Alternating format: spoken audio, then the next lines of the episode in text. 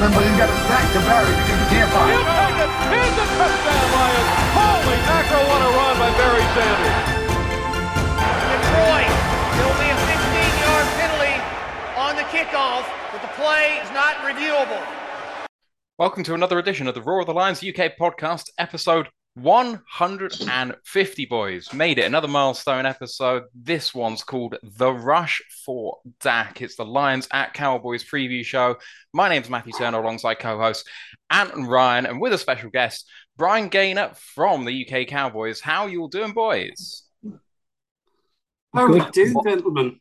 It is a ple- pleasure to join you and on a milestone event as well. Do you know, I'm, I'm loving the, the, the title of the show. I'm, I'm going to have to uh, share this with the guys for uh, for for a bit of banter over the next 48 hours. How are you I'm boys good. I'm, doing? seve- I'm severely caffeinated. This is my second double latte. Oh God. We're- We're in for one, lads. Get ready for a rant from Ryan at some point on the show. How are you doing, Ant? It was a long college show. Mm, yeah, well, it was a very, very long week last week. A lot of a lot of stuff happened. Bama getting beaten, six unbeaten teams losing their records, divisions. You know, half the conferences are in complete and utter free for all at the minute. You can't call a championship winner for any of them. You can't call the games even. It's just it, it's pure out crazy at this moment in time. So there's there's, always a lot to discuss with it. So yeah, it's it, it's crazy, and it's just going to get even more crazy today. I'm looking forward to a rare Saturday off where I can just sit and watch college all day. It's going to be great. I love these are the best days. cracking weekend of football is coming up. And if you want to hear more about college, last week's college, and the games coming up today, you'll have to go and listen to the College Football Podcast on our YouTube channel right now, just aired a moment ago. Uh, don't forget as well to join our Discord channel, like and sub the show, and all that good stuff. Download Lions Nation Unite, the app by Herman Moore to bring together all the best in Lions content creators. And we're a Twitch affiliate. If you have a Amazon Prime subscription and you don't use Twitch, you have a free Twitch Prime sub. Gives us the equivalent of about two bucks, two and a half bucks per sub per month, and it doesn't cost you a penny. It just get, takes it from Amazon and it gives it to us. So if you, if you can do that, I'm very, very grateful. I'm going to skip over the rest of the preamble because we can do that when Brian leaves us, and I'm going to skip over all the stats and all that duller stuff that we can go through without him and just talk about the Cow- Cowboys in a bit more depth, of course, going to Arlington, Texas for the game t- uh, tomorrow, as it stands, as it as we're talking now. Four and two Cowboys starting off with a loss against Tampa, but then went four and one with Cooper Rush under center, which is uh, absolutely fantastic. And just to start off, I mean, how let- let's go back to before that. How did he feel about the off season to start with? It was um I think if I look at every move that you made, it kind of all made sense. And the draft picks, I kind of liked them. But then I looked at the roster before you started and the roster after you finished, and I kind of thought that maybe Dallas had gotten slightly worse. Were you were you on that same boat? It was kind of maybe one of the few teams I thought was going sideways rather than forwards.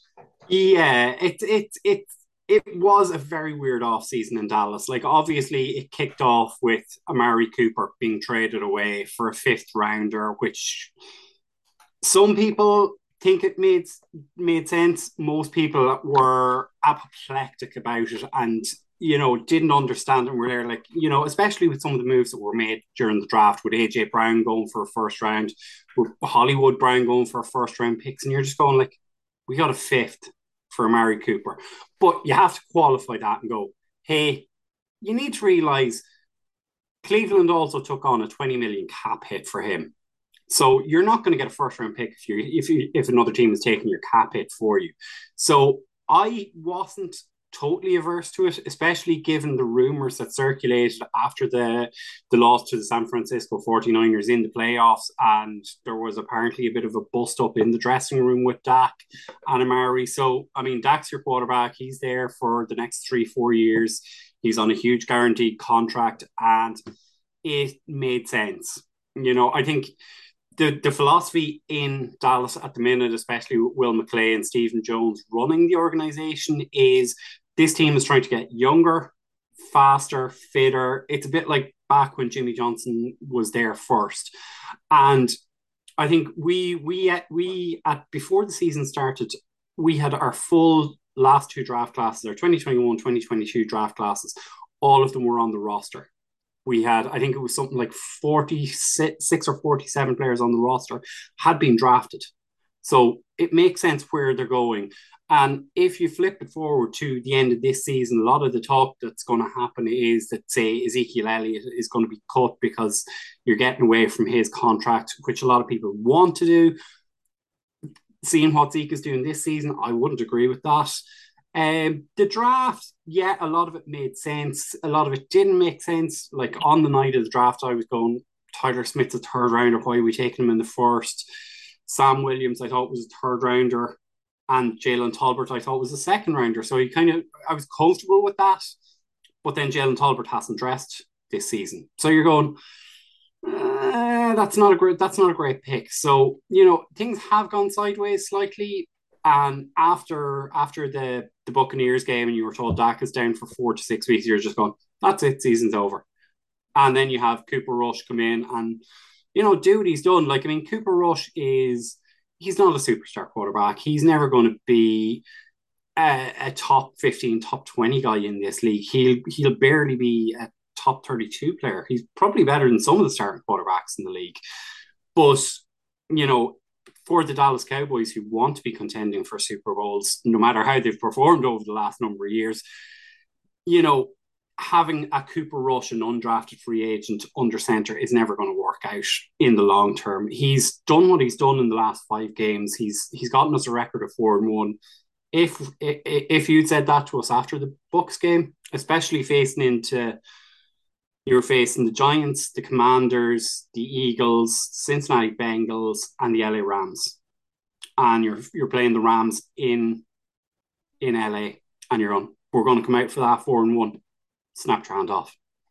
Absolutely. I mean, I think I think if I told you that you were going to go two and three, beating the Giants and and Washington and losing to Cincinnati, the Rams, and Philadelphia with no starting quarterback, that you'd probably go, yeah, sounds about right. So, I mean, but the thing is, you watch those games, and I was about to say overachievement, therefore, from expectation, and it is from expectation. But you look mm. at how you've won those games, and you've dominated up front, especially led by Micah Parsons. But yeah. you know, some other guys are having some bounce back years. That defense. So I was going to talk about uh, Dak and how last year he was keeping you in games where you were kind of just getting blown away and he kept mm. bringing you back from like impossible yeah. positions to kind of lose narrowly and thinking, well, this defense doesn't look like it's getting better. So how's that going to do it? And then that goes down. You're like, oh, wow, this is going to go really, really badly. But your defense has rebounded so spectacularly. And I guess mm. one of the biggest guys for that is Leighton Vander Esch, who's who I thought was going to be all at sea and wasn't convinced he was going to be coming back. You you yeah. do bring him back, and and he's really started well this year. He has really started well, but the, the concern with Leighton always is the injury profiles. Will he take a chip? Will he take a knock at some stage in the season? And you're going, we can't count on him again because Leighton is great for maybe 10 games, 12 max. But you know, at some stage, he's going to get an injury and he's going to put you out. And then you're looking and going, effectively, we've we've Leighton Van or we've Mike Parsons, we've Anthony Barr, and then we've a couple of untested guys in, you know, Damone Clark who might be back for tomorrow, uh, Jabril Cox, and you know, you're just you're you're looking and going, it's not great, and it might be something. It might be something we will look at in the draft this year again. Is maybe drafting another linebacker high, quite high. A guy out of my eye on already is um, Noah Sewell. Hands off. yeah, we need a star linebacker ourselves. Yeah. Um, so you're in this position now. Rush has. So here's the big question that kind of everyone is going to boil things down to. You you protected Rush by not letting him throw too much. If you look at kind of the similar sort yeah. of stretch he's had to star quarterbacks, he's throwing about 30% less than some of these these more star names. You know, 155 passes, I think it was, in this yeah. five, six game stretch. So you've run the ball a lot. And when you have passed the ball, some of it has been play action, short of passes, not letting him throw too much down the field. But he's operated that really well. Yeah. Dak coming back now, and and the obviously episode title is a pun, but it is a genuine question. Is not Dak being rushed back because we've been told he's healthy, but with this sort of Yeah. thumb, and we saw what happened in Seattle last year with Russell Wilson and a similar sort of injury. Do Mm. you do you expect the game plan to change massively between the two quarterbacks, considering he's just coming back from injury? I don't, because here's the thing, and and you kind of alluded to it there earlier in terms of the draft. Our draft class this year, a lot of the offensive players we took were for the run game purposes. So Tyler Smith, big, mean, blocking, run blocking type offensive lineman. Um, Jake Ferguson, Big Ten tight end, loves to play in line as a tight end block, as a blocking tight end. And the game game plan was, and again, coming out of the 49ers game, was we're not running the ball effectively, or we're not running it well. And if you look at, as you say, through the Cooper Rush games, the Cowboys' rushing numbers have gone up and up and up. I think we're about 140, 160 a game in rushing. And it's getting back to that grinding a game out. Once you bring back Dak, obviously you can air it out and you can throw for three or 400 yards a game if you have to. But the approach from the, from from that draft was that we're going to start controlling the games with the run. We're going to start the game and establish ourselves, build it in the trenches, build out from there. Like if you look at both sides of the ball for us, our defensive line, our offensive line are where everything is is is coming from. And that's that's kind of the way I can see it going tomorrow. Because you don't want to you don't want to say to Dak tomorrow, right, Dak, you have to throw the ball for 400 yards. Because if if he's throwing for 400 yard, yards, you know the Lions are up at 28, 20, 28 35 points. Questions, lads, that occur at this point? Um, I'm just curious as to ask how the um, the Sam Williams experiment is going on there. The Dallas love drafting their bad boys coming out of college, and he had a um, I say a lot of um, misdemeanors while he was at Ole Miss. Great player, but um, I've not really heard much about him so far. How's the uh, how's the project going with him? I, I I think Sam Williams is going to be a two or three year project for them. Um, like it's it's the unfortunate thing. Every year the Dallas Cowboys risk it in the second round. They always risk it on a guy with high potential upside. You had Jaylon Smith in 2016. You had Sean Lee in 2010. Sam Williams this year. Uh, Kelvin Joseph last year, and I'm trying to think. There was, there was someone else. It, uh, Connor Williams a couple of years ago. I think it's 2017, 2018. They always project a guy there. You can almost bank on the Cowboys doing that.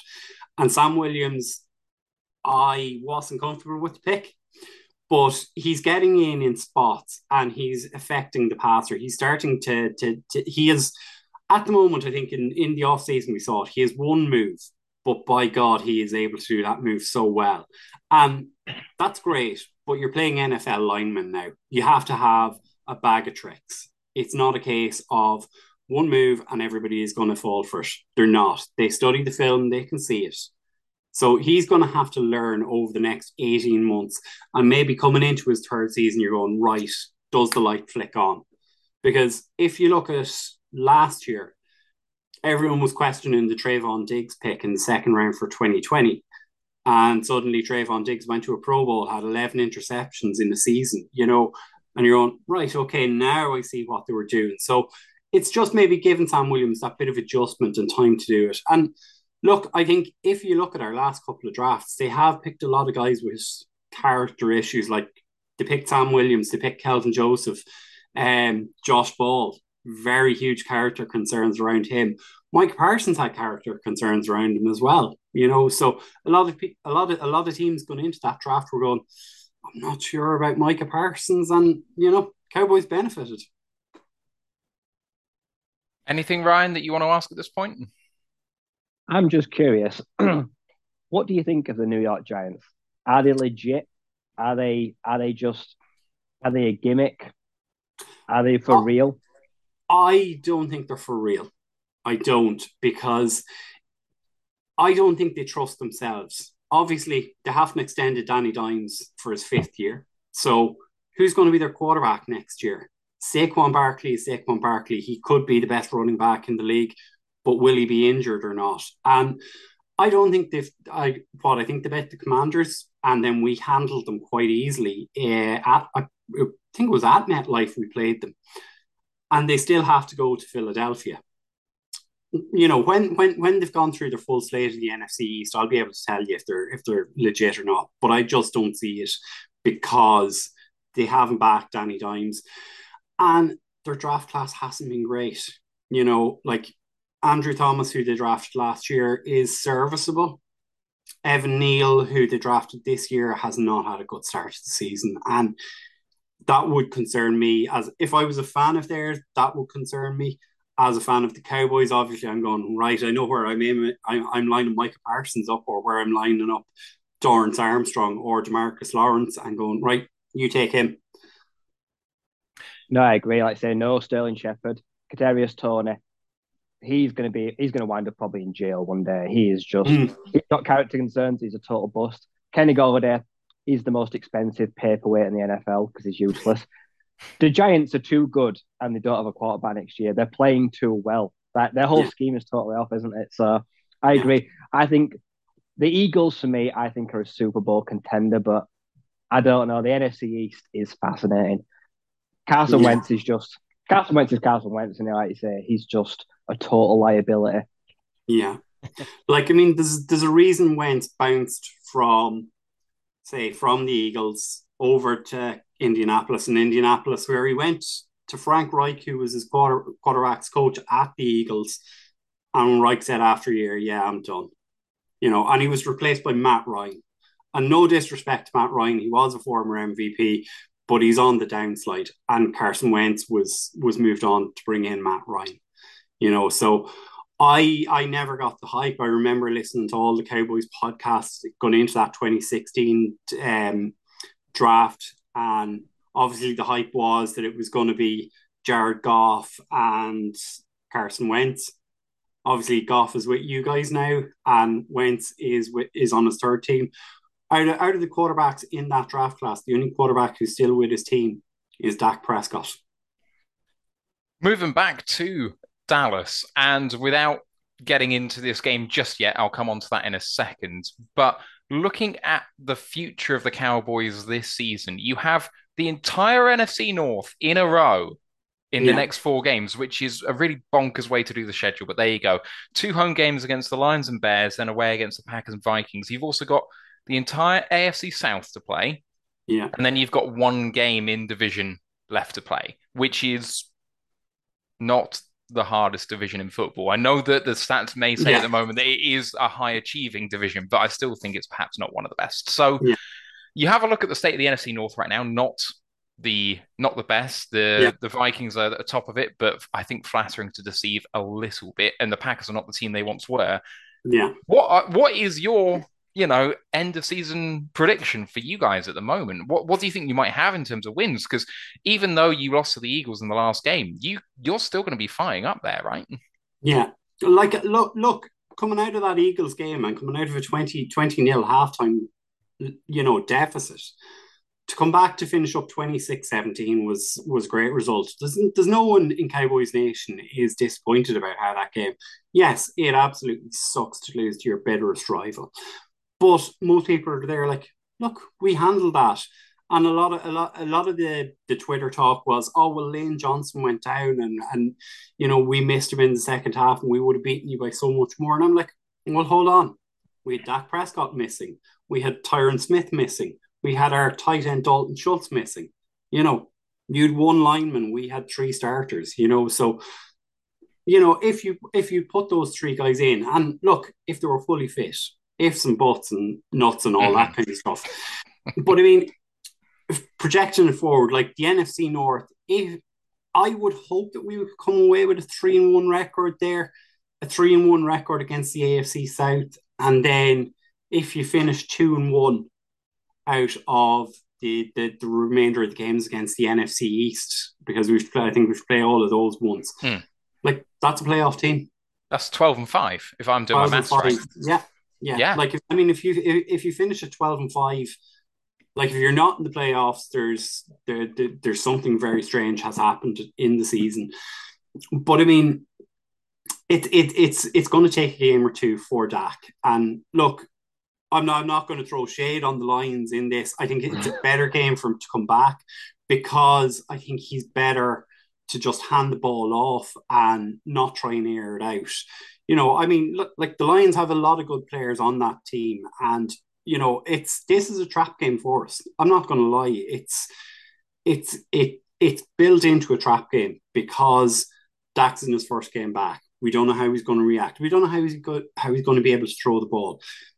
And let's be honest, the Lions have started games very, very, very fast this year. You've put up a lot of points in quick succession, and it's closing out the game has been the issue.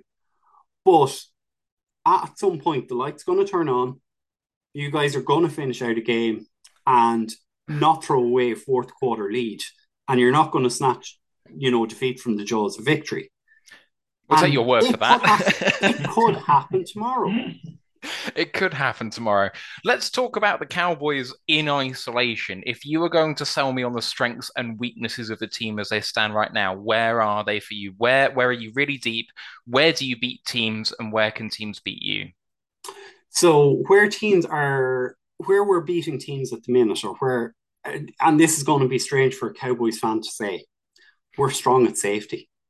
If you if you if you look at us over this season, Malik Hooker is playing a free safety. Teams are not playing the deep ball. So it's very very rare that you are seeing uh, seeing the Cowboys being beaten with a deep ball and a deep ball over the middle.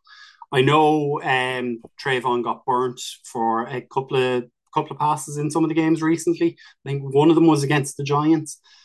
And yeah, Trevon will give that give those plays up. But if you look at in terms of what the guys at safety are doing, they're keeping everything in front of them, they're keeping it compacted, and you're not getting beaten long. Jayron Kearse, obviously a guy we picked up from yourselves, you know, two years ago, and he's just coming back into full fitness now.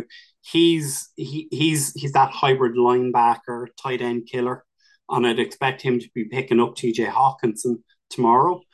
Um, and then Donovan Wilson, so guy out of guy out of Texas A and M, and it it it pains me to say it about him. He's actually a good player, but I mean, he is a guy who will come in as your strong safety and he will lay the wood. He's the kind of guy who just doesn't want to give up a yard. So that's where they're very, very strong. Corner, they're doing well. Probably, we, we alluded to it earlier, they're probably weakest at linebacker because they just have that little bit of a lack of depth. And Micah is being moved all around. But in recent weeks, Micah has played more as a as a linebacker, he's not playing as much of as a say a designated pass rusher on third downs. He's dropped back into coverage. Like a lot of a lot of the Eagles fans were trying to say to us last week, "Oh, Mike is no good in coverage." He had two pass pass breakups on Sunday night. You know, so it's it's more the depth behind, say, Micah Parsons, Leighton, and Anthony Barr. It's very unproven, and that's where where where we might get burned flipping it over to the offensive side of the ball, we still have concerns at um, at the offensive line. You know, it's it's it's a patchwork at best. You're working with a guy at le- at left tackle who, you know, is he a left tackle? Is he a left guard? You're looking at Connor McGovern playing left guard, and you're going, he's in a contract year, and we still have concerns over the center and that's probably the biggest issue. But you could say everywhere on on our offense, bar Dak has issues because wide receiving corps, we don't have a guy who's stepping up and going, I am the number one receiver. CeeDee Lamb has a lot of issues with drops. Michael Gallup hasn't come back as good. Tight ends, Dalton Schultz will be gone at the end of the season. He's on he's on he's on the franchise tag. And then running back, we don't know what's going to happen with Tony Pollard if he's going to be resigned, and Zeke might be caught at the end of the season questions that occur about the Cowboys specifically before moving on to the game, boys? Question Would you rather have Trevon Diggs give up hardly any yards all season and get three interceptions, or continue to give up 10, 11 interceptions but give up all the yards in the season? Do you like the bend, don't break? Do you fact all or nothing? Or does that worry you? I would prefer a shutdown corner that's just me. But I mean, if you try and tell Trevon Diggs you have to be a shutdown corner, you take away the best part of his game. The guy is still learning his trade as a cornerback. He, you know, obviously he's Stefon Diggs' brother. He played wide receiver when he went to Alabama, and I think he only switched over to cornerback in his la- his second last season at Alabama. So he's still trying to not look into the backfield and look for the interception. And in games, he has actually shut down a, a lot of wide receivers. Like he's shut down Terry McLaurin. He shut down. He's shut down. Um, there's a couple of other guys, but I know he has been shutting down guys. And like that against yourselves tomorrow, he's going to be taking Amon Ra St. Brown if Amon Ra plays. And you're on, okay, will will he be able to shut him down? I'm not sure he will, but he might also have an interception and a pick six. You know, but it, that's not really answering your question. But if it was me, I'd prefer a shutdown corner. And anything that occurs? Uh, not just at the moment.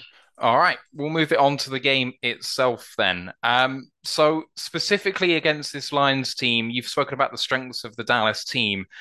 Do you think that's going to play a factor then? Your safeties have come up really big for you guys. Mm. The Lions have kind of done more of their work underneath, perhaps where your weakness is more at linebacker. Mm. Amon Ra, Yeah. you mentioned earlier, looks like he's going to play. Do you think that the Lions O line can hang enough with your pass rush, which has been so dominant this year, so that Goff can actually operate? Because I think that's the biggest question of all.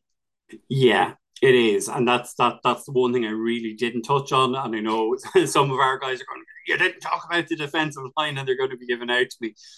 But I mean, I I, I would have concerns for for your O line going against that D line because I think is Frank Ragnow was on the injured report all week. I Um, think he, he'll play, but yes, he is. Yeah, and and that's a concern. I think um there's the there's one of your guards who I whose name we can't pronounce, and he's a concern. Um, it depends which one. Which one are we talking about, boys? For guard, it's um not Jonah Jackson. I don't even know who we've got a guard anymore for this game. We've got Well, so you've many only got you've only got Logan Stenberg and Dan Skipper. Those names. If he's talking Yeah. about if he's talking about Halapoulivaati, he's out for the season. Yeah. No, it's it's uh, Stenberg. Sten. Ah. Yeah, yeah, So he Uh-huh. had a really good pass blocking game and got yanked from a game because of his run blocking because he missed one of his assignments, yeah, which is meant to be the strength of his game. So it's a bit of a weird one if he does come back in. But yeah, yeah. So that's that's kind of the concerns I would have for for you guys. Um, and then look, unfor- I know I said I wasn't going to rag on you guys much, but unfortunately, the guy you have at quarterback is a huge concern, I would say. And I mean, I think I think potentially you guys are also looking at a new quarterback next year. Um, I would say you're you're you're kind of looking and going, will we be in the range for for CJ Stroud or for Bryce Young coming out or um Jesus, who's the other hawk prospect at the minute that's flying up the boards? Hendon Hendon Hooker. Hooker. Hendon Hooker. Yeah, Hendon Hooker is flying up the boards. You know, will will we be in the range to be picking one of those three guys? Yes, probably. Probably, but we'll see. So you're even though we scored lots of points, you're not buying into the Goff revival. No. No. No, that's fair enough. I don't blame you. I think a lot of people in in Lionstown are kind of doubting that as well. Okay, so we've talked about the matchup very briefly, but is there anything about the Lions? So Rob, one of our guys on our WhatsApp chat, who's a who's a fan, has just asked who or what specifically about the Lions do you feel will be the biggest problem for you? So you know, it sounds like you're you're pretty bullish on your chances in this game, but where can we hurt you? Where where I can imagine you're going to hurt us tomorrow is the matchup of the rookies, Aidan Hutchinson against Tyler Smith. I can imagine Aidan, Aidan Hutchinson possibly having a, a two sack game tomorrow. Like if you if you decide to move him around, I think he might have his way with either of our tackles in terms of Tyler and um, Terrence Steele. Terrence Steele is, has been having a good season at right tackle. Um, but he he he struggles with speed, and I think Hutchison might. This might be a game where Hutchison shows again.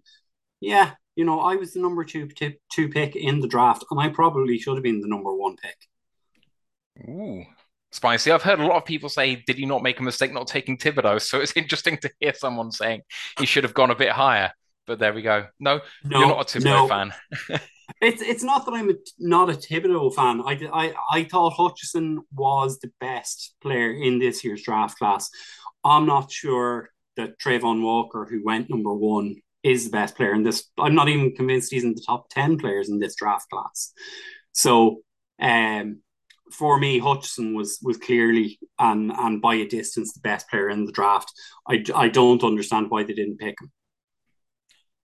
Ash also had a question about your O line specifically. He said that your O line seemingly on the stat sheet gives up loads of pressures, like mm. top top half of the league in pressures, not like yeah. really high, but yeah. a lot of pressures. But you're almost league lowest in sacks allowed. What yeah. is it about the way that you've operated your your offense that means that that can be true, or is it just blind luck? It's it's not blind luck. I think it's more the way the guys are playing. I think that they, they, they have an ability to play on their heels. And like I'm not really the guy to talk O line D line, but they do have an ability or kind of allowed to take a step backward to allow themselves to to absorb the hit, and then you're getting the ball out quicker. And what also feeds into it is as much as the pressures are coming, is the ball is being handed off so much more. So so Cooper Rush was wasn't really throwing. As you said, he got 155 throws in five games. So that negates pressure. And that's that's that's kind of why I think we've we've been low in terms of sacks. The the, the aim always was Cooper wasn't really going to do much other than be a pocket passer or handing off the ball.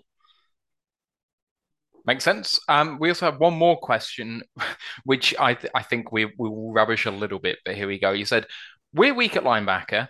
We don't have particularly many. What do you think a trade for Leighton Vander Esch would take? a trade for Leighton Van. yeah. yeah. I, I, I promised I would ask. So, um, like, I mean, I don't think anyone is going to trade for Leighton Vander Esch. Everyone knows he'll be available at the end of the season. Hmm. So, I mean, what if someone came in and, and you know offered a fourth or a fifth round pick? I'd maybe consider it. Hmm. But I mean, I don't think the Cowboys will entertain anything because they know if if if you have Leighton Vander Esch gone, you've Mike Parsons, you've Anthony Barr, and you've a couple and you've a couple of guys who haven't taken snaps in the NFL yet. Hmm. Right, boys. Any thoughts about this game that you want to ask Brian? I was kind of annoyed. Like Anthony Barr was on the market so long. The Lions have got a glaring hole linebacker. I was, I know we didn't have the cap, but I would have loved to try and make work something. The yeah. biggest threat, the worrying thing for me is, like I said, the Lions. I think all, only got a chance if they just let Dak throw the ball. If you just continue to hand the ball off, you're going to crucify us. We just saw a Seattle team with two rookie tackles as well. Let Rashaad Penny burn us two seasons in a row. I am mm-hmm. so worried that Tony Pollard is going to absolutely go off. Zeke, well, we saw what Zeke did like say 18 months ago. That game when he touchdown where we decided to put a really slow linebacker on him. Like, mm-hmm. He just hurt us. You're good where we're not strong. I don't think you're very complimentary of us. I think we're going to get absolutely blown out. I think you're going to. Micah Parsons is going to pitch a tent in that backfield. He's going to toast marshmallows on Jared Goff. Like I'm very, I'm very worried. Well, the other thing that we saw is is Jake Ferguson had a bit of a breakout game in the receiving game mm. against yeah. Philadelphia, four for forty and a touchdown, but just looked physical and imposing. I wanted him so badly. Oh, I wanted him really badly as well. He looked yeah. great, and we are not good at covering tight ends as well. It's been a problem for yeah. us for years, so I expect him to have a really good game as well. And have you got any thoughts about this game for Brian? Um, I just wonder what it is. Your pressure numbers are off the chart this year for how much mm. pressure you're bringing against opposing quarterbacks. What specifically is it that they're doing on the defense that's creating this? Because you know, it's always some form of scheme that they're coming up with that puts these guys in the position to succeed. Because we're in the opposite at the minute. We don't know how mm. to use Aidan and how to get the best out of him. How are they getting the best out of all this defensive line that you've got? I think I think you, you you've already said it. It's how Dan Quinn is scheming and and Aidan Durde how they're scheming things up because you're not seeing everyone in the same position all the time. You're seeing Demarcus Lawrence take snaps at three tech and one tech. You're seeing Micah Parsons dropping in and being a DPR. You're seeing Chauncey Golston coming in you're you're you're never seeing the guys in the exact same location every time. And a lot of what they're doing with the front seven, especially, and look to be to be fair to Leighton Vander Esch, a lot of the trickeration they're doing with Leighton Vander Esch is he seems to be dropping down to the box, and the tackles and centers and guards are reacting to that, and then he'll drop out. But then he, as he's about to drop out, he comes, and it just creates pressure, and that's allowing our defensive tackles to move in and create pressure, or it's allowing one of our defensive ends to loop around and come up the middle it's it's just it's all the the scheming and how they're playing the guys. And the thing is, there's so many different guys that you're going, oh no, it's him. It's this guy in on this play, and you're going, what's he going to do? Because where's he going to line up? And and it's it's just how they scheme everything up. All right. One last question. Go for it. At the trade deadline, are Dallas buyers or sellers? Oh, the Dallas Buyers Club. We should have named it that. Dalton Schultz is on the franchise tag. Does that mean you, if you get an offer for him, you ship him off? Is there anyone you think you should trade for, or you're not in a position? Uh, no. Like I, we were actually talking about this in our own admin group yesterday. Uh, when the when the when the news broke about the Christian McCaffrey trade, and I was saying to the guys, when did we last actually trade for a player? That wasn't during the draft, and the guy said it to me. It was November 2020. It's two years since we've made a trade and I, I just don't. I it was Eli Ankou, a defensive tackle for that we brought over from the Texans, and I just don't see us doing it. I think Stephen and Will McClay, the way they're running things now, they want every draft pick they have. They don't want to give a draft pick up at all.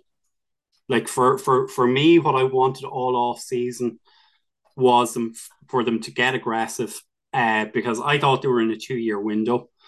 And I wanted them to get aggressive and go after Quenton Nelson, get Quenton Nelson in and shore up the shore up the offensive line. They didn't do it, and obviously Nelson has now signed his new contract, and he's the be- best paid guard in the league, and he deserves to be. But I just don't think they want to be aggressive in that way anymore. And unfortunately, look, I think the league has proven you need to get aggressive, you need to make trades, and you need to stop over investing in young players and new players because it's not working. You know, Rams won the Super Bowl last year because they had Von Miller, they had Odell Beckham Jr. They went out this offseason, brought in Allen Robinson, brought in Bobby Wagner. You know, you have to get in guys, you have to pay top end for established guys and not rely on drafting guys and winning games. And that hurts us too. We've got like the second youngest roster in the league. The veterans yeah. are all piss poor we don't yeah. games. No one steps up to help the young guys. We we need to be aggressive too. I want yeah. to be about deadline, but I know people are wary of that. Yeah. Right. So hmm. I I have a question for you guys, just kind of on the N- the state of the NFC North at the minute. Just um, mm. you know, as you say, we have a four game run coming up against the NFC North. I mean, things seem to be changing up there, and you kind of I kind of alluded to it about Jared Goff being gone. I've heard reports that Justin Fields might be a trade trade candidate. I think we're in the last season of Aaron Rodgers in Green Bay, and I don't rate Kirk Cousins as a quarterback. So you know, where do you guys see twenty twenty three? What do you see the NFC North being? Is it going to be a lot more competitive? A dumpster fire. it is. It is going to be bad. That is what it is at the minute. You know, the, the Bears are in a massive rebuild. We're in a big rebuild. The Packers yeah. are soon going to be in a rebuild, and the Vikings are the Vikings are still holding that line of mediocrity where they're not they're not progressing forward as a massive contender, although they're doing well this year. But they're not bad enough to tank for the start to kind of reset it again. They're just in that middle purgatory bit, and then you've yeah. got three teams on the ascendancy. So I think it's going to take a long time to fix these teams. I think we're going to be bad for a few years yet. I mean, the thing is that the Vikings are are being mediocre at the, at the best possible time now because the Packers are set to be worse than them for the next few years. I don't think it's Rodgers' last season. I, I, I know the rumors are out there that he's disgruntled and wants to retire, but we saw this last year mm. and then he re-signs. Like Rodgers ain't going anywhere, but his contract is so hamstringing that that team just isn't going to be good. Where are their receivers coming from? Apparently, they want to trade in for a receiver, but they just can't afford one, and they can't Mm. afford the draft capital because they need to get cheaper across the board. So Yeah. I don't buy it, and their their passing game is just so bad that even the you know back to back MVP is having his worst year since 2015. So the Packers are going to be bad. I think they're going to end with a sub 500 record if they continue going the way they're going. I really think they'll end up eight and nine. Uh, the boys don't agree with me. I've got a bet that, that that they don't make the playoffs. So we'll see what happens with that. Yeah. But the Vikings are one of the worst five and one teams I've seen in some time. Like they're just they were awful in their last game Yeah. and turned the ball over a few times to make it work, but they were anemic on offense and just about made it happen. So they're gonna get into the playoffs and be the four seed and get knocked out by the five seed. I just don't think they're going to progress particularly far, and they'll be mediocre for ages to come. The Bears have the best chance to be a good team quickly because they're just quite as bad as they are, but they can flip things quite quickly. Apart from Yeah. ourselves, I think that we also have a good shot to kind of rebound up that way because we're underperforming, and that's going to increase your draft stock. And then if eventually you do get overperforming and you've got some good young guys, just Yeah. need to hit on one free agency season, we could get there. So 2023, I mean, anyone could win the division next year. Anyone. It's so Mm. open, but it does look a bit like the NFC East last year. Yeah. It's really That's- bad. that- that's the comparison I was going to make is that, you know, everyone told us the NFC, everyone called it the NFC least last year, and now everyone is calling it the NFC beast. Now, I don't buy that very much myself. You know, it depends on, it's going to depend on how the rivalry games play out. Um, but I can see, I can see a second team from the NFC East going to the playoffs. But it, it, it is still I, I I I have a lot of respect for the teams in the NFC North, and I would never count them out at any stage. But um, the other question I would have for you guys is Matt Eberflus, new head coach in Chicago, former Dallas Cowboys coordinator. You know, what are your thoughts on him as a head coach? Are you are you concerned? Have you seen any signs of of potential spring back in Chicago? Are are the Bears going to make that comeback? He's he's Yeah. left his quarterback to die.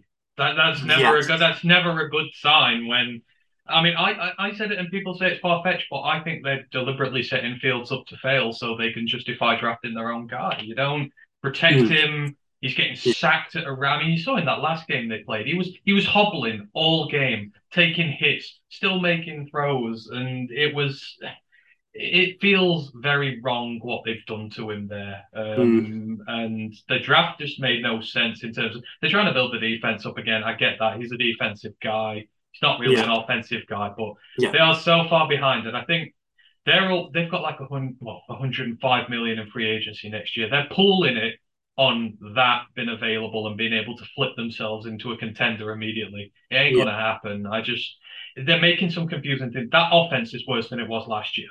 And Yeah.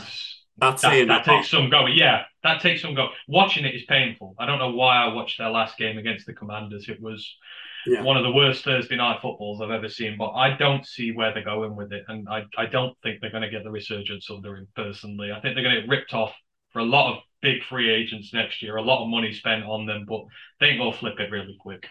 Yeah. And they, they have a huge concern with Roquan Smith as well at the minute, don't they? I don't think they've re signed him yet. No, and they've got to pay Montgomery this year if they want to keep him at running back. And you, Yeah. you've got guys you need to pay, and that money soon goes. You know, Yeah. that's, that's Jacksonville last year. That money soon went, and they've done all right with it, but they had their quarterback and the essential Yeah. bits they needed. They don't. Yeah. Yeah, right, Montgomery's I'm just- walking. Yeah, yeah, let you're not re-signing. You've got Khalil. Herbert and you've got a best running back class coming up in the draft for years. You don't need to pay Mm. Montgomery. That'd be foolish. Yeah. And I know I know you guys are big college guys. So if if if I was to give you a running back out of next year out of the 2023 class, who do you want? Ooh. I... Oh God, I don't know. You're going to it's say Tucker? Anyone going to say Tucker? No, I take Jahmyr Gibbs. I will take Jahmyr Gibbs. Jahmyr Gibbs will be the healthy version of what we want D'Andre Swift to be all the time, Yeah. and a lot tougher. So I'll take Zach Charbonnet because he's big and got the big frame that we don't have. I'll I'll say this quite openly to you guys. I'm I'm quite happy to hear that because uh, as as I said in the pre-game show, I'm a I'm a Texas I know, Bijan, fan, yeah. and I'd be happy to take Bijan Robinson at tech uh, in at Dallas. Bijan's getting compared to Barry. I know that's yeah. big, but he's getting compared to Barry in terms of the way he moves, and yeah, I can yeah, see I, it. The latest TDN mock had Bijan going to Dallas at 25, letting go of both of your current running backs and taking yeah. him, which I thought was shocking at first look. And then I was like, actually, that just makes a lot of sense. Would you He's do that though? Would, would you do that though? Would you quite happily give up your first next year for a running back? Uh, for Bijan when... Robinson, yes, I would. Like I, I Pollard is not getting re-signed in Dallas. He's going to cost too much, and the the the the, the word is Zeke Elliott is going to be cut, and you're kind of going, well, what are they going to do then at running back? And it makes a bit of sense that they go for Bijan Robinson. And I mean, if Bijan Robinson turns into Barry Sanders, I'm on record on our own shows as saying I think Barry Sanders is the best running back to have ever played in the NFL. He he he played on Lions teams in the 80s and 90s and single-handedly won games you know. And a lot of people love saying Emmitt Smith, and more people say Walter Payton. For me, Barry Sanders. Yeah, no question. Right, let's let's wrap this one up by just asking you for a score prediction for tomorrow. It's uh, score. It's it's going to be a lot closer, as I say, than than than we think. I would say you're looking at about 26-19. And I'll I'll I'll favor the Cowboys to with the touchdown victory. Fair. Right. We are going to give our predictions at the end of all of the stats and what have you like that. But just want to thank you, Brian, for coming on at short notice and giving a really comprehensive view of the Cowboys. Um, really exciting season for you guys and, and for the podcast as well, which seems like it's going strength to strength. Actually, let's just talk about that for a moment. Talk about the podcast and, and what it's doing at the moment. So, look, the our podcast goes out twice a week. We're doing we do a pre and a post game show, and um, once once the season finishes, we'll be into we'll be doing our own draft coverage and once a week, you know, and like we've been doing what we've been doing it for four years. We've you know we haven't been able to get lined up with you guys because we do our own draft day shows as well. We've we've managed to get on Stephen Jones. We've managed to get on Will McClay onto the podcast on draft day, which has been absolutely stunning that they were willing to give us that level of access. And it's it's grown from strength to strength you know, and it's it's it's it's great to have it. And I mean, I think it's it's a great thing with ourselves, with with all of us here in the UK and Ireland, is the volume of content that we're all putting out, and the respect that we're getting from from you know podcasters and media teams over in the US. You know, we did we um Rob Phillips, one of the members of the Dallas media team, um left during the week and you know we were all we were all sent messages out to him, and he was there. You know, thanks for everything you guys you guys do. And we're there like Rob, we don't do that. And he said, no, no. He said like we love coming on with you because you guys talk sense. You, you've great knowledge, you've great insight into the game, and you know I think it's it's it's to everyone's credit here in the UK and Ireland the work they do and the work they put in behind the scenes. So that's a really nice compliment from some big people. Yeah, do go and check out the UK Cowboys. I'm sure you guys are talking about this game. I already have an episode out, I would imagine, about this game. Yeah, we did. We did our pre-game show there on Thursday evening. So, like yourselves, we're on on on the on the streaming services on YouTube and and Facebook. So you'll be able to pick us up there. Fantastic. Thanks very much, Brian. We'll right. see you probably around draft time. Cheers. Pleasure as always, gents. And as I say, we'll talk to you over the next 36 hours.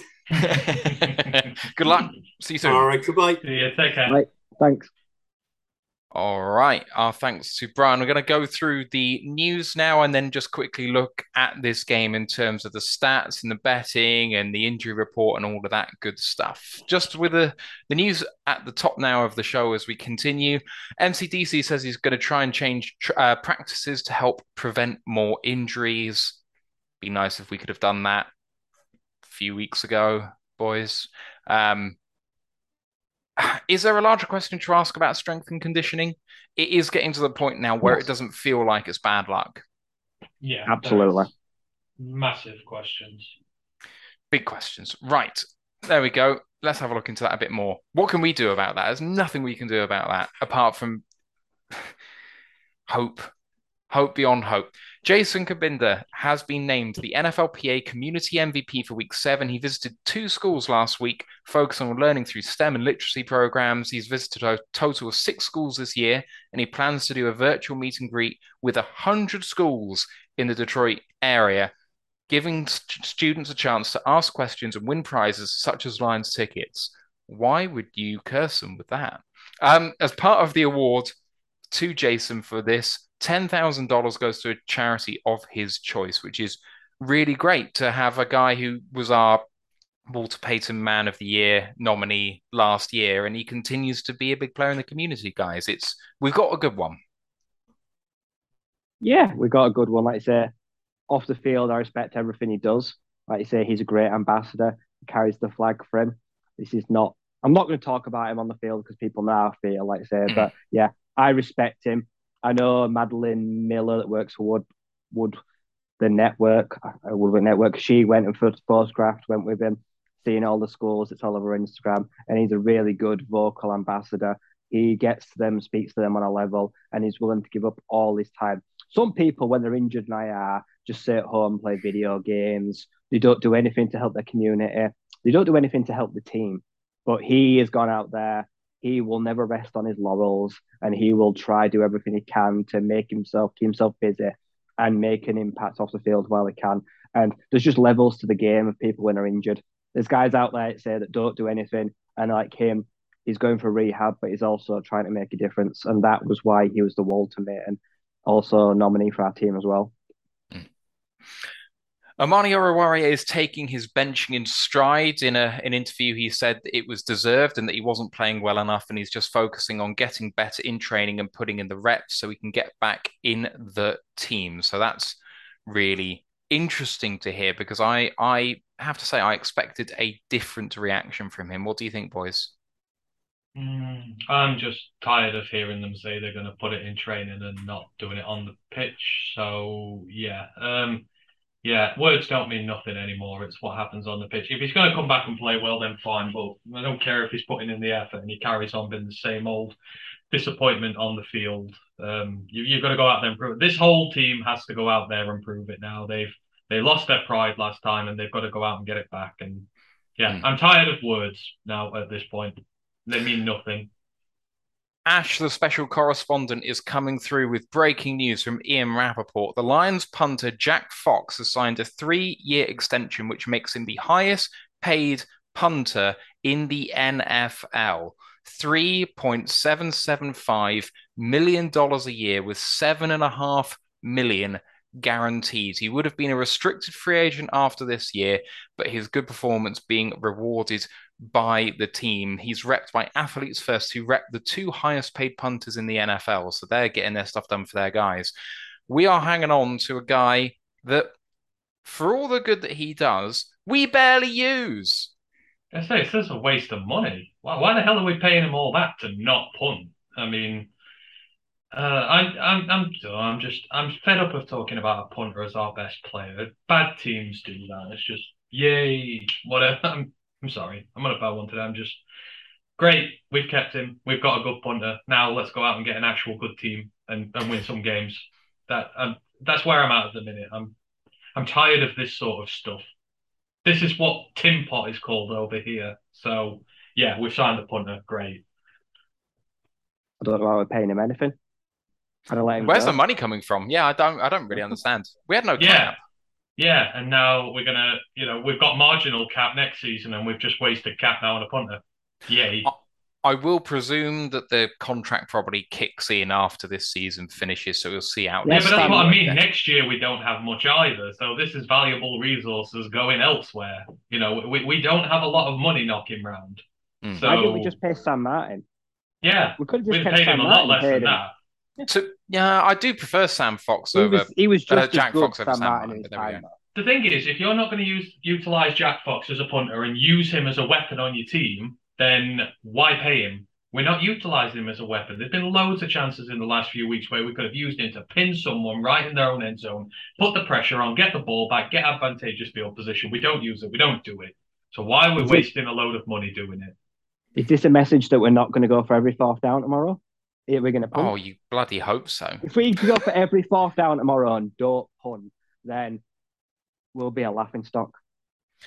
Yeah, well, we I, are anyhow. We we celebrate our punter as one of our best players. That's laughing stock enough as it is. So, yeah, there we go. Right, last bit of news: Dave Fipp gave his thoughts on the kicker mess. We've had ten kickers in X number of years since Prater left, and he was asked about what the hell's going on and why.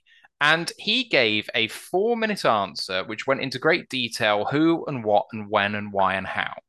And I'm not going to recant all of those thoughts here, but it is really interesting to read the full transcript because you go through it, it sounds ridiculous for the headline. And then you look at every decision they made, and it all just makes sense. He says, if I go back in time, I still believe that we made the right decision at every point in the process with the available information that we had. And it's unfortunate that we end up here, but that is just how the the rubber the green goes sometimes. And I don't know if you guys agree, disagree.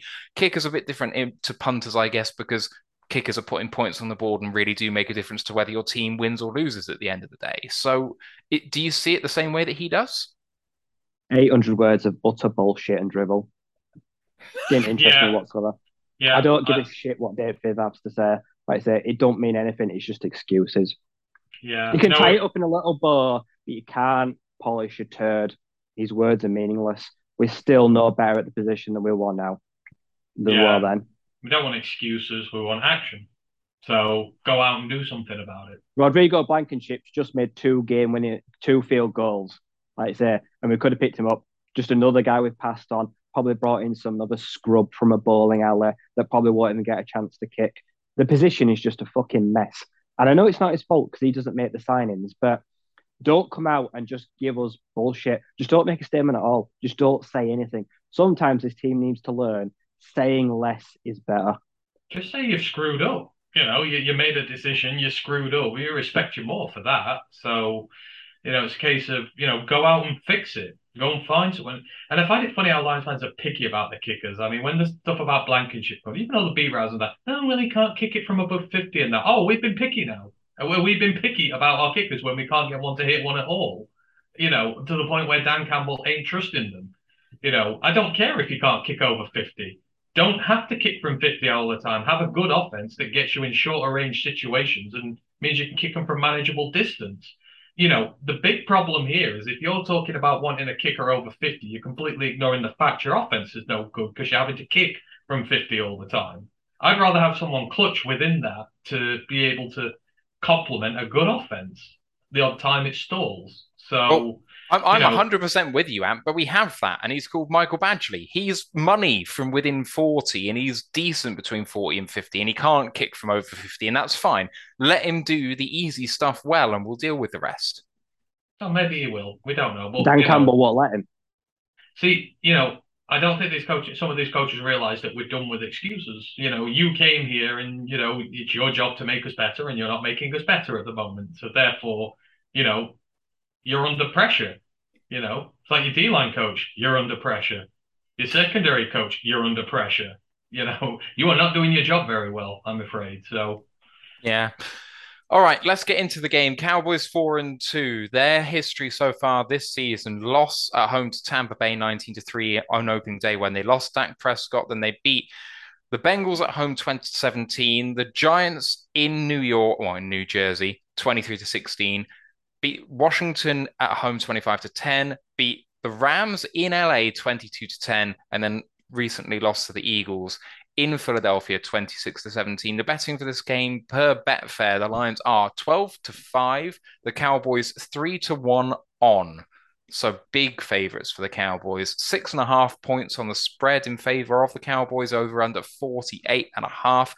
On the injury report, a lot to report for the Lions. DJ Chark, Charles Harris, Ifeatu Melifonwu, Matt Nelson, and Bobby Price are all out.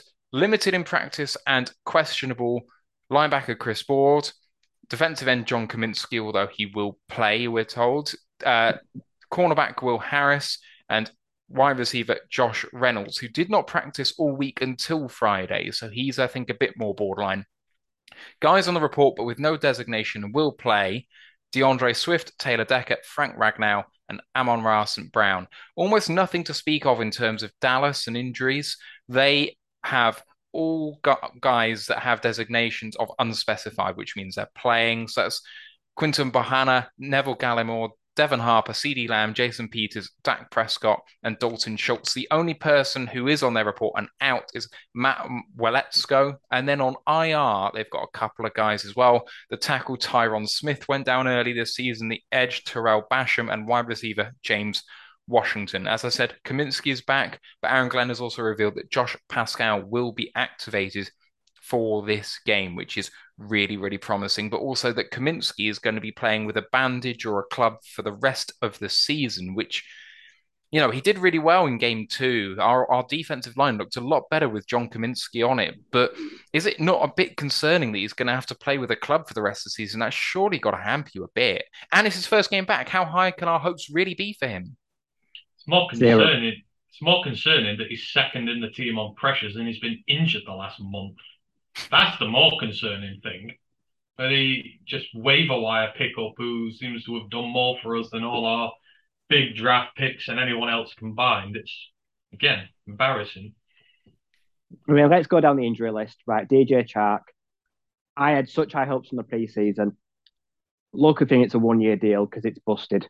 Like I said, he's going to have very little impact at the end of the season when he moves on. Melifonwu, how's he hurt? What, what's he done? How's he got hurt? He, he, he didn't play he, he didn't take many snaps in the last game. I've got a very worrying, like I say, we're not going to find a position for him. I don't think he's going to be one of those players that in the next 18 months probably won't be here, which it really pains me to say because I just think he'll be mismanaged and be unlucky of injury. But I don't, even if we had a full roster playing, I still don't think we have an absolute chance in this game. I don't think we're covering that spread. I don't think by anything close. Looking at the Dallas depth chart, obviously we've said now that Dak Prescott is back. Cooper Rush hits the back to the bench. Uh, running backs Zeke and Tony Pollard, as we've talked about. Wide receivers CeeDee Lamb, Michael Gallup, Noah Brown, KaVontae Turpin, and Jalen Tolbert with Fehoko and James Washington both on IR. Tight ends Dalton Schultz, Jake Ferguson. And then the offensive line Tyler Smith, Connor McGovern, Tyler Biadasz, Zack Martin, and Terence Steele. One of the backups being Jason Peters there as well. The defense plays in a base 4 3. DeMarcus Lawrence, Oza, oh God, how do you say that? O- Odigzua, um, Odigizua, yeah. Odigizua, thank you. Uh, Neville Gallimore and Dorance Armstrong backed up as well by Sam Williams on that defensive line, as well as Dante Fowler Jr. too. Linebackers Anthony Barr, Leighton Vander Esch, and Micah Parsons. DBs Anthony Brown, Jayron Kearse, Donovan Wilson, and Trevon Diggs, with Malik Hooker playing out of his mind as a well, said as a backup on here, but he's really not. He's a he's a starting safety. Uh, special teams they have Brett Maher and Bryan Anger as their kicker punter combination. It it's a team that kind of we were saying to to Brian earlier that it seemed to kind of move sideways, and that defense played really poorly this uh, last year. But it's taken a big leap, boys, and they have suffocated teams with that defensive line. Yeah, they've they've got so much in terms of pressure this year. They're at 143 pressures on the year. Compared to us, we're at 80. You know, they are bringing the heat. They're mixing their schemes up. They're confusing offensive lines, and they're you say hitting the quarterbacks. They've got three times. They've got over three times more sacks than what we've got. They've got like 12 more hits than we've got. They've got a boatload more pressure in there, and you can see it's it's trench warfare at its finest for them on the defensive side. It's it's winning them games. It's that's what a good defensive line does for you. So it's going to be a tough test for the offensive line this week, but whether this is too harsh or not, if the offensive line ours don't do the job this week, then I'm going to start having massive questions about them. We have invested three first round picks in our offensive line They are all playing. They are all relatively healthy at this moment in time. Jonah Jackson is back and fit. He is a third year guy now. We picked him in the third round. There is no excuse. We can't label the rookie tag on him no more. He is a veteran now, by all accounts on that line, doing well. And then whoever we put in at guard, it's one position, whether it's Stenberg, whether it's Skipper, etc. That is a good line. I have invested so much money, and no, not me personally, but this team has invested so much money and draft capital into this offensive lines to keep defensive lines like this quiet. When the real elite ones come to town, this is why you invest three first round picks in your offensive line. And if they can't do the job this week, then I'm sorry, it's not good enough. And people might go, oh, yeah, but it's the Dallas D line. I don't care. If I'm spending three first round picks on my offensive line, I expect it to be able to come up against the likes of Micah Parsons and co and win. I expect them to give Jared Goff time to throw. I expect them to give the run game ample opportunity to be able to run and get this thing going here. And if they don't, then I'm sorry, but you're looking towards a failure on this line here. Taylor Decker is concerning me greatly. He's not having a great year. He's giving up a lot of pressures in the game. For the amount of money we're paying him, we should be expecting better. Craig's still dealing with his injury issues and that there, but you know, he's the top two center in his league on his day. Penny is the top rated right tackle in the league. You know, I expect them to go out and win this battle on Sunday, and it is not unreasonable to expect them to do so. So, you know, where they're strong, we should be strong. And if we want to make progress forward as a team, we have to build off this offensive line.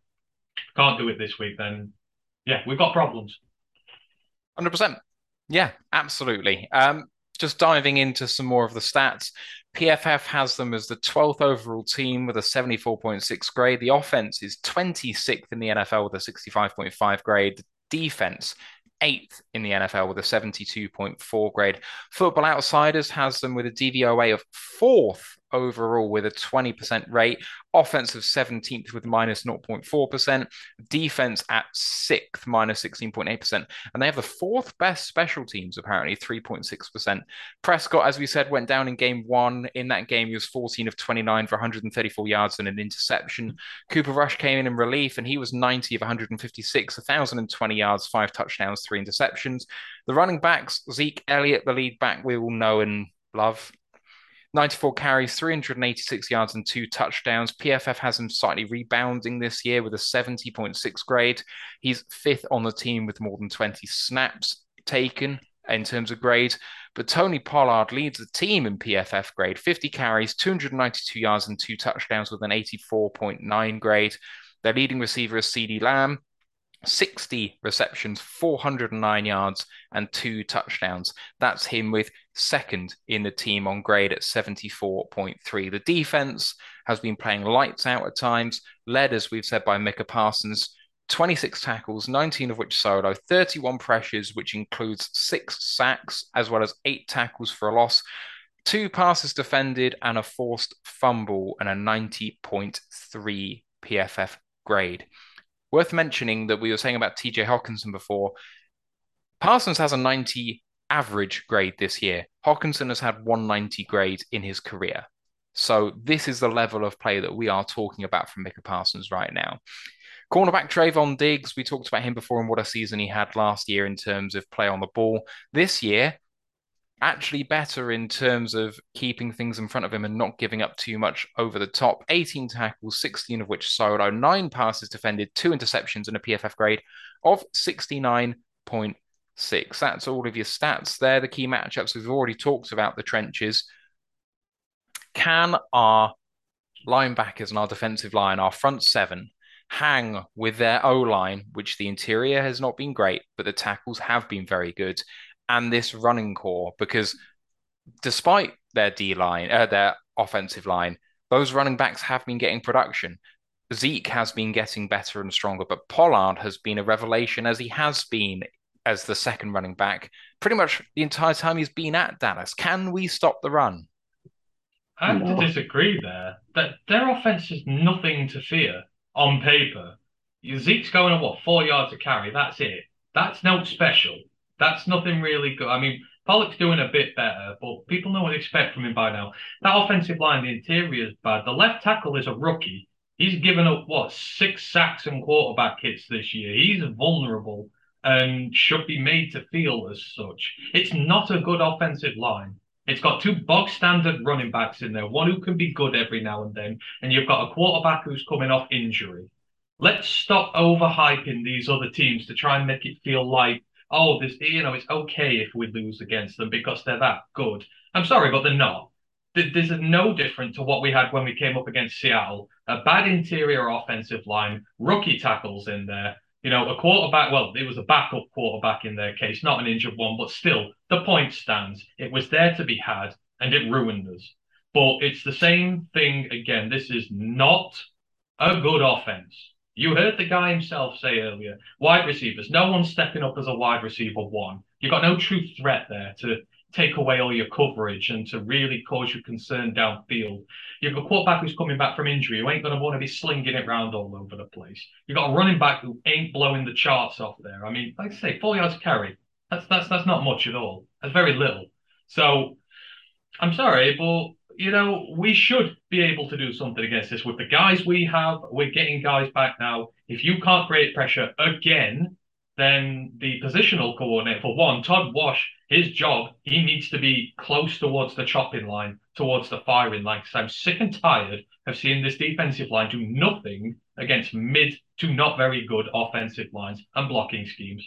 You know, you need to be putting uber pressure on these young tackles, this bad interior offensive line, and guys who ain't gonna hurt you if you're good. I'm sorry, but they are not a good offense. Me, Brian? our D line. D line is healthier, but Cominsky, I think, with one hand, is probably going to be useless, especially in the run game. I think we're going to get bulldozed again by the run. Pascal, I'm glad to see him back, but I expect him to on snap count and do very little. Hutchinson, I reckon Hutch. I, Brian thinks two sacks. I reckon Hutch don't get a sniff. I think, like you say, I if they're going to put him at this two position for the guy, or if they're going to put him at linebacker, maybe he can make an impact. But if they're just going to keep doing what they do with him, it's it's insanity. Like I say, it's trying to do the same thing again and expect different results. So unless they're actually telling the truth about moving him about, because we've been lied to all season. They're, they're feeding us a shit sandwich of, oh, we're going to mix up defensive fronts. Have the bollocks. No one's done anything different. They're just asking Hutch to try bull rush. And we just we played Seattle with two rookie tackles. He didn't get a sniff. Like I say, they've got a tight end in Jalen Jake Ferguson who is going to be pinned to Hutch, like pin the tail on a donkey. He is going to be smacking Hutch in the face probably every other player. So the D line healthier, but I think it, we're going to be exploited again. I think it's going to have a really rough day again. Harris no go. Bryant, Austin Bryant goes one about like say Julian Okwara like oh Christ, like the the D line, it just worries me. If we get anything out of Cominsky playing with a club, I'll be delighted because he is such at a disadvantage basically playing against one handed, even against a rookie beat up all line. It's going to be a tough all day. Like I say, I buy a bugs. Had I think his worst before the buy had his worst game of the season, definitely. Like I say, the missed tackles, Benito Jones, yeah, I don't know, half half decent. I don't, I don't know. Like the D line, I worry. Like I, I, Todd Wash, I'd expect Buggs and I'd expect Buggs and McNeill to wrap Zeke up. I really would if you're going in the middle there. But if you if you're serious about this thing with Aidan, then what I suggest you do, do the NASCAR. But you know what you do? Put Aidan against um, Smith at left tackle, their rookie who has been leaking pressures all season, and overload the other side of your line you know, call their bluff. Are they going to carry on doubling Aidan when we're overloaded on the other side? Put Julian out there, put Austin out there with somebody, you know, overload one side of the line, give Hutch one on ones against the rookie left tackle. And then I expect my second overall pick to go out there and absolutely can ruin him. And if they're going to keep someone on that side, then I expect the other side to have an overloaded advantage against it. Be aggressive with it and put Hutch in a position to get him one on one, call their bluff, and overload the other side from him. I mean, we need to do something. I mean, you were talking about the yards per carry of Elliott, but Pollard's been going at five and a half yards a carry, and you know that's that's not bad. So, you know, he's almost got the same yardage on about two thirds of the carries that Zeke has. Zeke softens them up, and Pollard goes over them. So, you know, it's, it's not too far away from the one-two punch that we try and run with ourselves with with Jamaal and Swift. So, I think I think saying it's only four yards per click for for Zeke misses what Pollard does so well in that running game.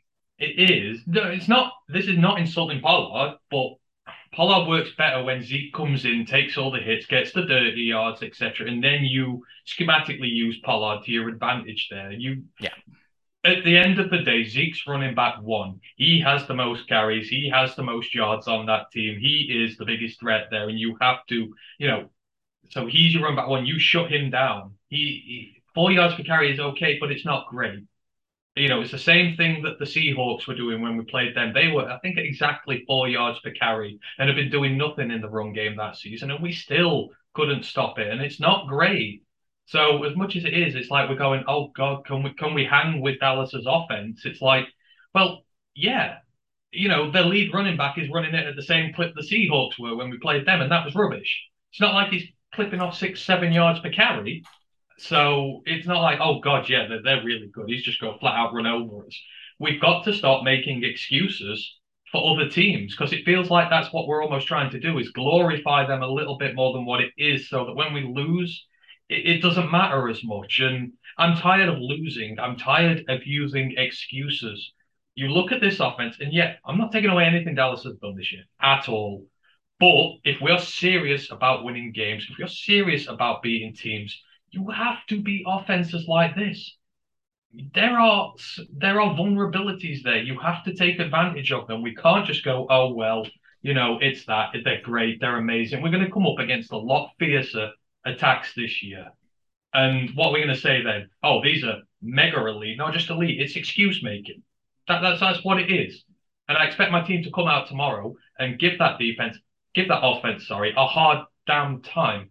You know, they're going to want to protect their quarterback. They're going to want to run the football.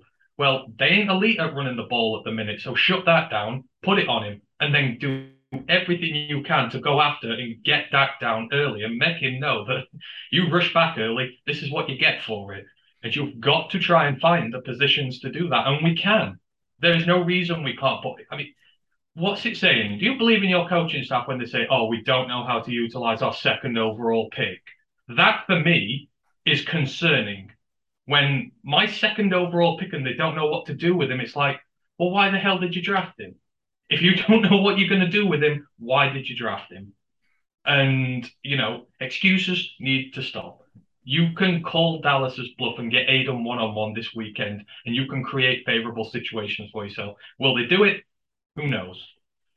Let's move on to the other side of the ball and talk about the offense. The Lions blanked against New England, but got plenty of yards and just turned down situations where they could put points on the board in favor of going for touchdowns that never materialized. So I put Ben Johnson bounce back question mark, but I really don't believe that this was really a Ben Johnson issue. But do you think our offense is going to be able to put points on the board against this defense? We heard that they have a, a self confessed weakness at linebacker, which I honestly don't entirely buy because I do think, okay, Vander Esch is an injury concern always, but he's fit right now and he's playing fine in that center of defense. If he started for us, he would be up there with Malcolm as a good to passable linebacker starting for our team. You know, that he's not a weakness in that team when he's playing. That's the point, right? And then you've got Micah Parsons, who is apparently playing a bit more in coverage now and doing well in that regard. They've got Trevon Diggs at cornerback alongside Hooker, who's playing fantastically at safety. Can we do something against this defense? Absolutely, you can. I mean, again, where they're strongest is the defensive line. That that is where they are undoubtedly strong. They are damn good there, as we've said. But that's the one true core strength we can put to on our team is our offensive line to negate that.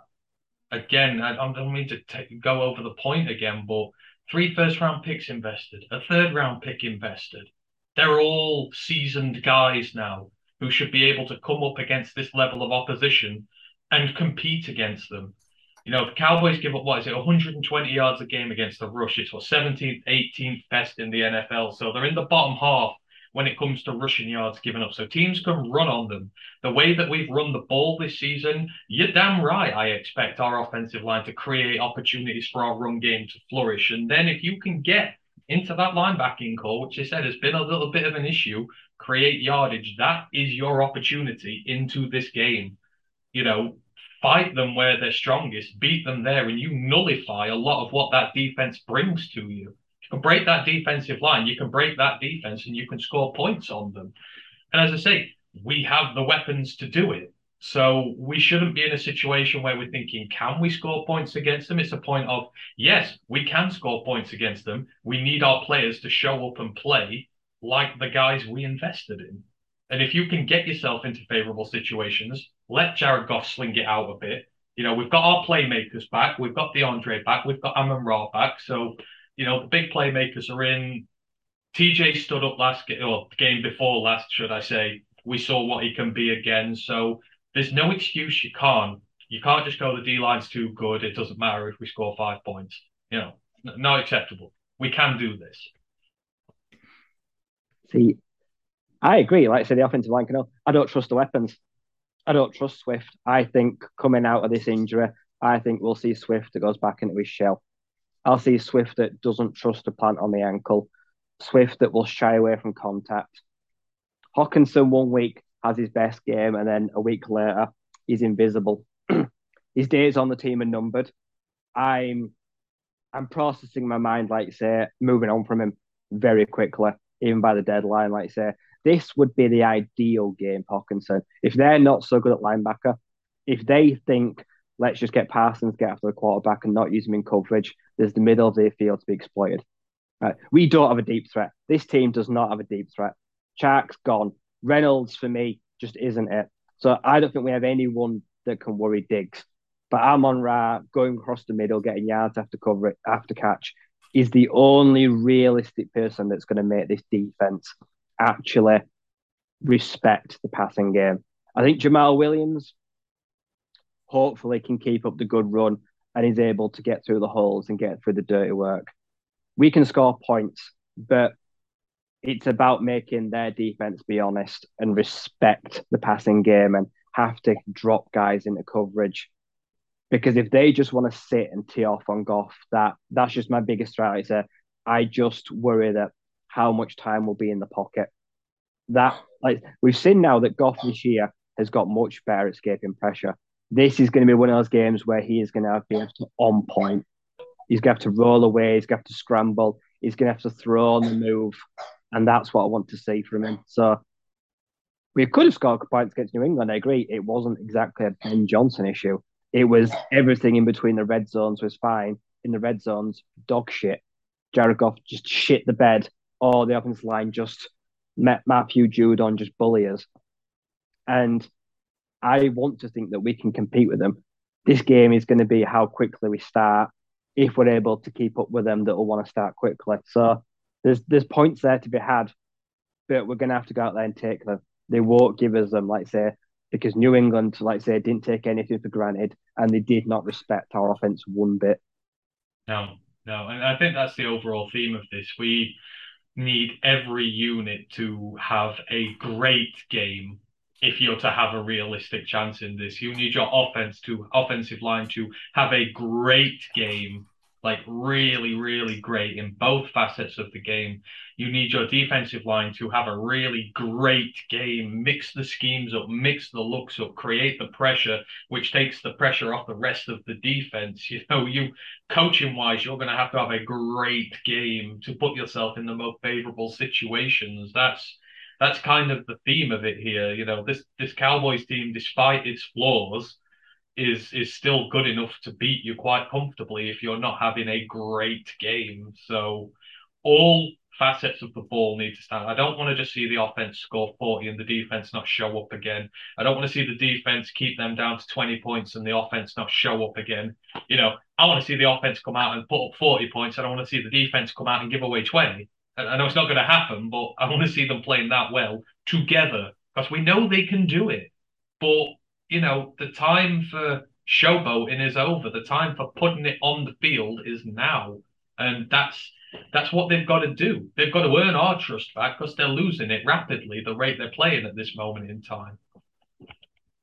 Right, let's get into score predictions, boys. We've talked at length about our, our expectations for this team, how they need to coach, the adjustments they need to make, the fact that this is an eminently winnable game, but perhaps the way that they've done things over the first six weeks would indicate that if nothing changes, it's nothing but a certain loss. So hopefully they can make those changes. What do you think the score will be when it's all said and done? 27 10 Dallas. I don't think the coaches will. I think they'll. Uh, they haven't learned anything. I expect us to be too aggressive at times, too passive at others. Are we really going to see these soup? Are we going to stand touch up? Are we going to put him at the two point? Is it going to be at back? Are we going to see these mixed up three man defensive fronts? They've made promises. Now deliver. Like you've told us stuff for two weeks that, oh, we promise we'll change things, we'll mix things up, we'll make advantages. Like the time has come to to live up to that. I say if, if I don't see anything different tomorrow, like say next week, you'll get hypercritical. Like say, I will go in, like say, and I will be calling for a head to roll. If we don't learn anything, I want someone fired next week. I don't care who it is. We have now been told that we've we've looked ourselves in the mirror. Dan said, like, I'll, we'll look in the mirror, we'll look hard at ourselves, and we'll make some adjustments. Now prove it. This uh, is a coach. This is a game for the coaches as well as it is the players.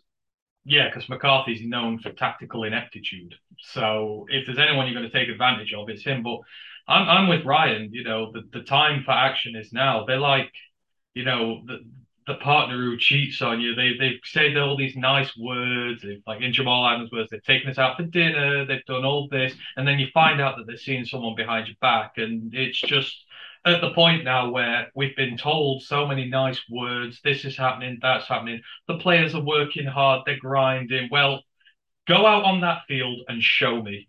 Go out and show that you care. Go out and show that you can do this. Go out and show me that you've got grit. And when push comes to shove, I'm sorry, but they've lost my trust. And I don't trust them to do it anymore. I've got 31 18 to the Cowboys, and I don't trust my offensive line to protect him. And if they don't, I'm going to start pointing fingers next week as well. Because Taylor Decker as a first round pick should be better. Frank Ragnow is a first round pick, he's doing well. You know, that's fine. But Jonah Jackson, I expect him to be doing better as a third year guy now. Sewell is doing his job right. You know, I expect all these guys to stand up and perform. And I expect them to nullify this line. And if they don't, I'm going to have issues. But I just can't see trench warfare wise, we're going to win this one. And that's where you beat the Cowboys. I don't trust our defensive line. I don't trust aspects of our offensive line. So go out there and prove me wrong, guys. Please. Actually, I actually think that we cover the spread. I know that's probably not the most uh, popular view ever, but I do think that our offense has shown enough to get it done. And I'm with Ant in that they don't scare me. And I actually think that where they are weak, we are strong in terms of we are quite good at getting the ball out quite quickly. A lot of our passing game through Swift or Amon Ra or Hawk can be done quite easily against that linebacker group, which our friend has said is not the best. I think that our offense can chunt, chunter down the field. I just don't trust our defense to be able to stop them when it counts. I have 27 24 in favor of Dallas. I think that it's just in our MO to keep games close and still lose, is what we did last year, and nothing's really changed. In terms of the way the story happens, the Lions might come back from 27 10 down to 27 24 and not win the game. They, they don't get the uh, onside kick recovery with 30 seconds to go to give themselves a chance. How many times have we said that in the last year and a half? You know what? That's worse than getting blown out because it shows that it is. I'm tired of these come from behind nearly moral victories. You know, Mike termed it very well. It's moral victory Monday now. Oh, look at us. We put up some points at the end of the game and we made it close. No, we were always out of it. We were always too far behind to affect a result there. I'm I'm done with moral victory Mondays. Either either play hard, play a close game and win, or just get blown the hell out. I, I don't care either way. I'm done with these narrow defeats and whatnot. It's neither is showing progress. Still showing that you don't have an ability to win games, whether mm. mentally or skill wise. So yeah, you you've yeah. got to prove us wrong now, Lions. We're handing it over to them for tomorrow's game, and you can join us here on of the Lions UK, where I'll be streaming live for reactions during the game. I know I got go up against Micro Mike for that one, but you know we got some good Lions content creators over here, so wherever you are, it's going to be a good game to watch, I'm sure. Uh, just remains to go through all the bits and bobs at the end here. Don't forget to smash that like button on the YouTube if you can. That helps us out a lot. Our next episode is on Monday. It's the Cowboys review show. Otherwise, the College Pod. If you didn't hear it, where were you? That was only a few hours ago. And Ryan, what did he talk about? Talked about a lot. Um, a lot going on in week seven of the college season. Alabama lost. Lots of unbeaten teams lost. Um, conferences are crazy wide open at the moment. It's very difficult to predict who's going to the playoffs, who's going to championship games, and that's just going to get even worse this weekend coming. So yeah, go and uh, go and go and check that out. And then obviously upcoming week we'll be back next week. It's uh, Michigan, Michigan State next week, which I'm sure is not going to evoke any strong reaction whatsoever. If anything, by our Twitter timelines are going by, they're all calm about it and been nice to one another. Hashtag go green, hashtag go blue. We cover all the bases. Please don't forget to uh, like the episode, sub to the podcast, leave your comments below on what you think the result is going to be for this game. Despite the fact that we are all not believers in the coaching staff making a change, I hope beyond hope that we can get a W in this game. Don't forget to hit us up on our socials, Roar the Lions UK on YouTube, Twitch, Facebook, Instagram, and Twitter. And the group for worldwide fans on Facebook is Detroit Lions Fans UK One Pride Worldwide. The guy who runs that, our very own Ryan Farden, is in Dallas for the game tomorrow. So I hope that he can deliver us a victory Monday. RoarTheLionsUK.com is where you can see all of our articles. Ash has got the preview article up already, so go and check it out. Otherwise, just remains for me to thank Ryan and Ant for doing a massive stint this morning. Thank you, boys, for sticking with us on here. And to everyone watching along live or listening on the pod, thank you much for chatting with us and listening to us. We'll see you on Monday. For now, come on, boys, you can do it. Let's go, Lions One Pride. One Pride.